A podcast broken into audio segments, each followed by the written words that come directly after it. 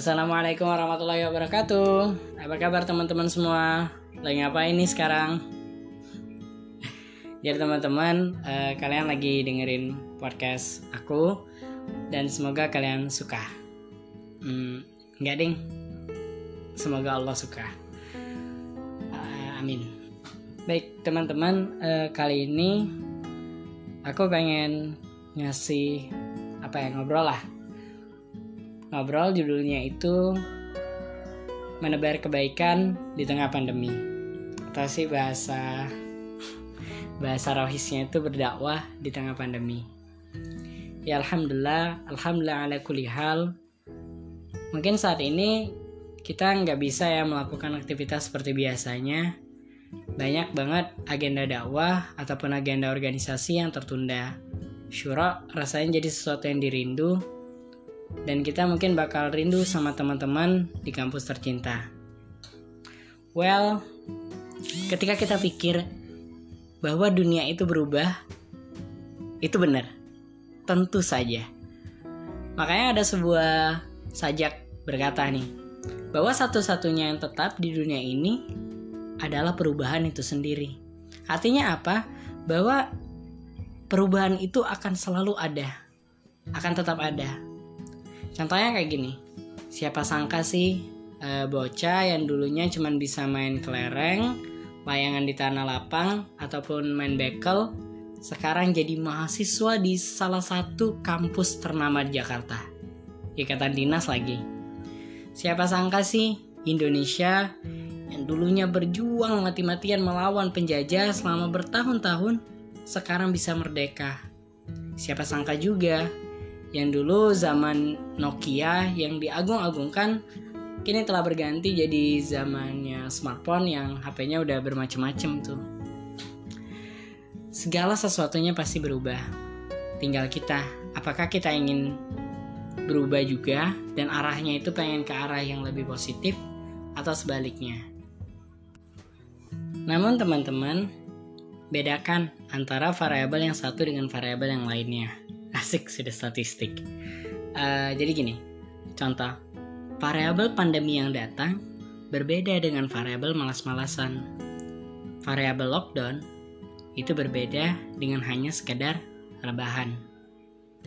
Analogi lainnya seperti ini. Lockdown mungkin akan mengurangi penghasilan tapi bukan berarti mengurangi rezeki. Corona mungkin dapat melemahkan ruang gerak, tapi bukan berarti membuat kita berhenti bermanfaat. Pandemi mungkin dapat membatasi kegiatan atau organisasi, tapi bukan berarti menghilangkan amanah. Maka, teman-teman, bergeraklah dan bangkitlah, karena teman-teman Mungkin di lain sisi kita hanya bermalas-malasan atau hanya bisa rebahan. Tapi teman-teman, di luar sana TikTok itu menyerang. YouTube-YouTube itu menyerang saudara-saudara. Drakor dan meme-meme bucin itu pada menggerogoti pikiran kita. Ya, mungkin tidak sadar ya, tapi itulah yang kita konsumsi dan masyarakat banyak konsumsi saat ini. Ya, mungkin di lain sisi sih memang punya sisi positif sama negatifnya. TikTok itu mungkin punya positif sama negatifnya. Tapi secara umum atau secara statistiknya itu bisa dibilang modus itu tuh lebih banyak negatifnya gitu. Nah ya rebahan kita tadi jadinya kan uh, kurang bermanfaat ya. Kalau kata stretching mah mungkin rebahan mungkin bisa menyelamatkan dunia. Tapi apakah mampu menyelamatkan akhirat kita.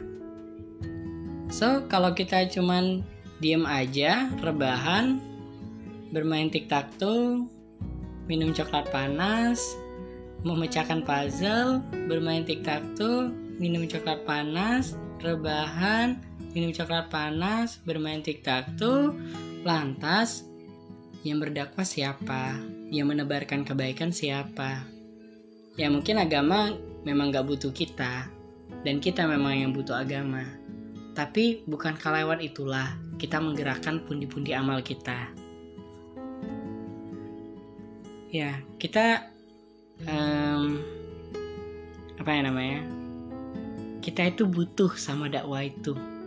Karena sekalipun kita punya amal yang luar biasa banyaknya tapi kalau misalnya Allah nggak ridho maka terhalang langkah kita menuju surga namun bisa saja ketika kita punya sahabat yang sama-sama berjuang di jalan dakwah atau itu teman atau teman kita yang selalu kita ingetin, kita saling-saling ingetin bareng, mungkin saja teman itulah yang akan mengadu ke Allah ketika kita di neraka nanti. Ia akan memohon kepada Allah, ya Allah, uh, kami bersama-sama uh, di jalan dakwah ini, kami bersama-sama uh, melakukan amal kebaikan. Namun saya tidak mendapatinya di surga, maka ya Allah, mohon ya Allah, uh, masukkanlah keluarkanlah teman saya itu dari uh, api neraka dan masukkanlah ke surga. Supaya kami bisa uh, bersama lagi nongkrong bareng lagi. Jadi gitu teman-teman kenapa walau di tengah pandemi seperti ini kita tetap harus bergerak. Kita harus tetap menebarkan kebaikan. Uh, dan teman-teman perlu akan motivasi yang seperti ini.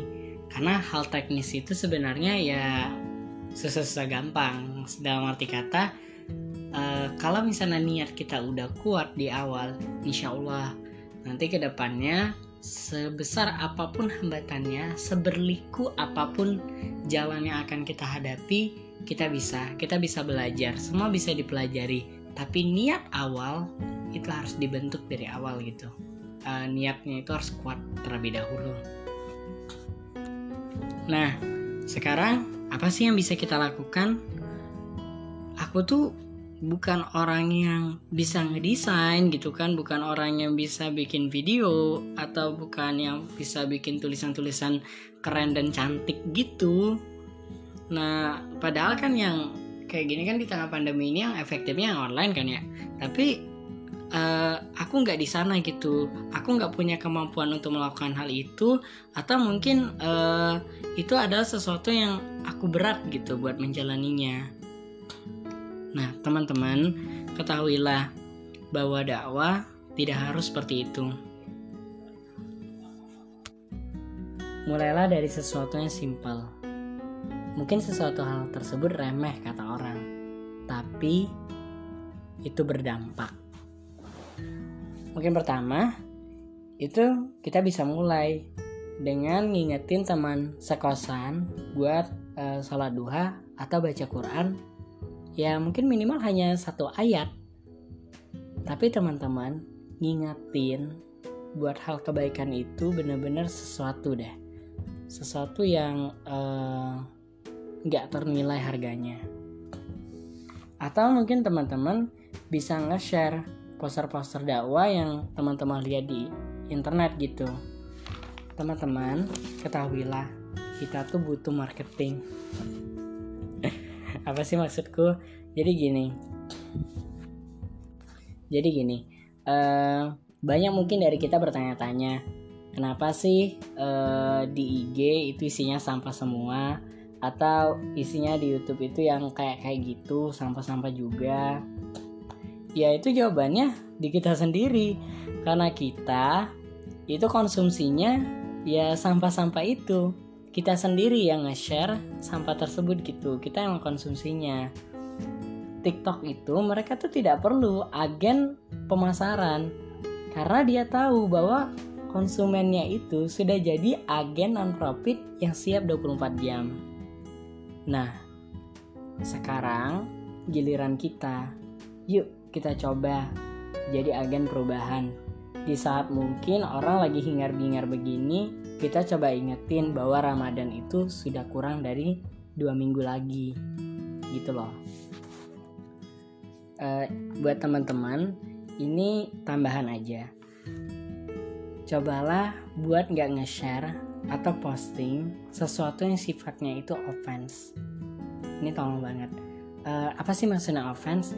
langsung contoh aja ya jadi misalnya ada poster dakwah nih gede bagus tapi isinya kayak gini TikTok itu haram.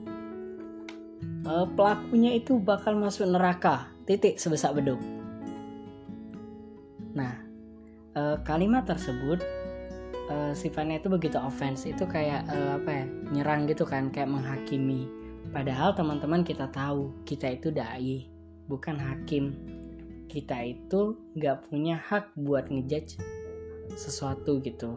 Mungkin kita bisa mengingatkan tapi bukan berarti kita mengkotak-kotakan bahwa orang ini uh, apa ya haram. Ini ini ini apa kita tuh uh, ngejudge gitu kan. Nah kira-kira kayak gitu.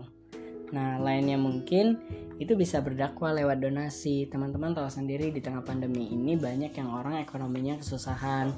Kita bisa bantu dari sana. Atau mungkin yang di rumah sakit dokter-dokter kita atau uh, tenaga medis kita membutuhkan bantuan. Kita bisa kok berdonasi lewat sana. Nah hal lainnya mungkin kita bisa berdakwah dengan belajar yang benar. Lah kok begitu? Jadi teman-teman tahu sendiri ya kalau PJJ ini begitu gimana ya? Kadang kan kita banyak nggak ngertinya nggak sih? Bahkan ya offline aja kita nggak ngerti apalagi yang online kayak gini kan. Kayak kita baca PPT terus ya udah nggak tahu gitu itu aja. Kadang kita nyontek dan lain sebagainya kan. Shalalala nah eh, teman-teman yang mungkin punya kemampuan lebih yang bisa memahami materi lebih atau mungkin teman-teman mungkin nggak punya kemampuan tapi teman-teman rajin giat gitu. Mau buat belajar teman-teman bisa tuh belajar dengan ikhlas karena Allah dan punya niatan lainnya buat bisa ngebantu teman-teman uh, teman-teman lainnya gitu. Jadi teman-teman belajar dengan serius lalu uh, pahami materinya. Terus pas mau mendekati ujian teman-teman bikin KSM jadi teman-teman pada yang lainnya itu juga pada paham gitu. Bukankah memudahkan urusan seseorang juga bagian dari kebaikan? Atau setidaknya teman-teman bisa berdakwah lewat keteladanan. Mungkin teman-teman bisa mengamalkan uh, tilawah setiap harinya atau mungkin salah duha dan itu mungkin bisa jadi contoh buat keluarga teman-teman gak perlu lewat uh, mimbar-mimbar tapi cukup seperti itu itu sudah cukup buat berdampak.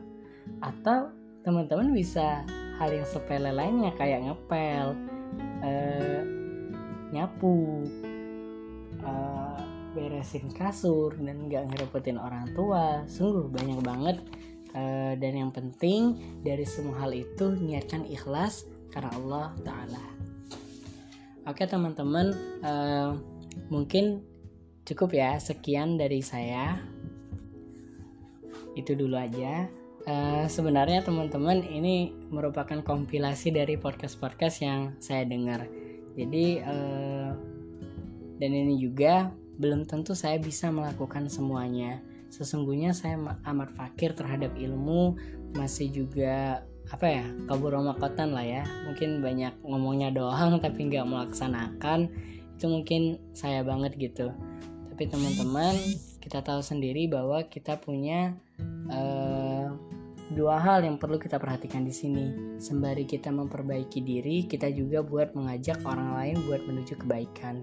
Maka teman-teman, jangan lelah buat memperbaiki diri dan jangan lelah juga buat uh, ngajak orang ke kebaikan. Karena teman-teman, uh, kata orang tuh nggak ada lelah kalau lillah gitu kan. Pasti. Oke teman-teman, sekian dari saya. Semoga bermanfaat. Uh, terima kasih buat mendengarkan. Wabillahi taufiq Wassalamualaikum warahmatullahi wabarakatuh. Dadah.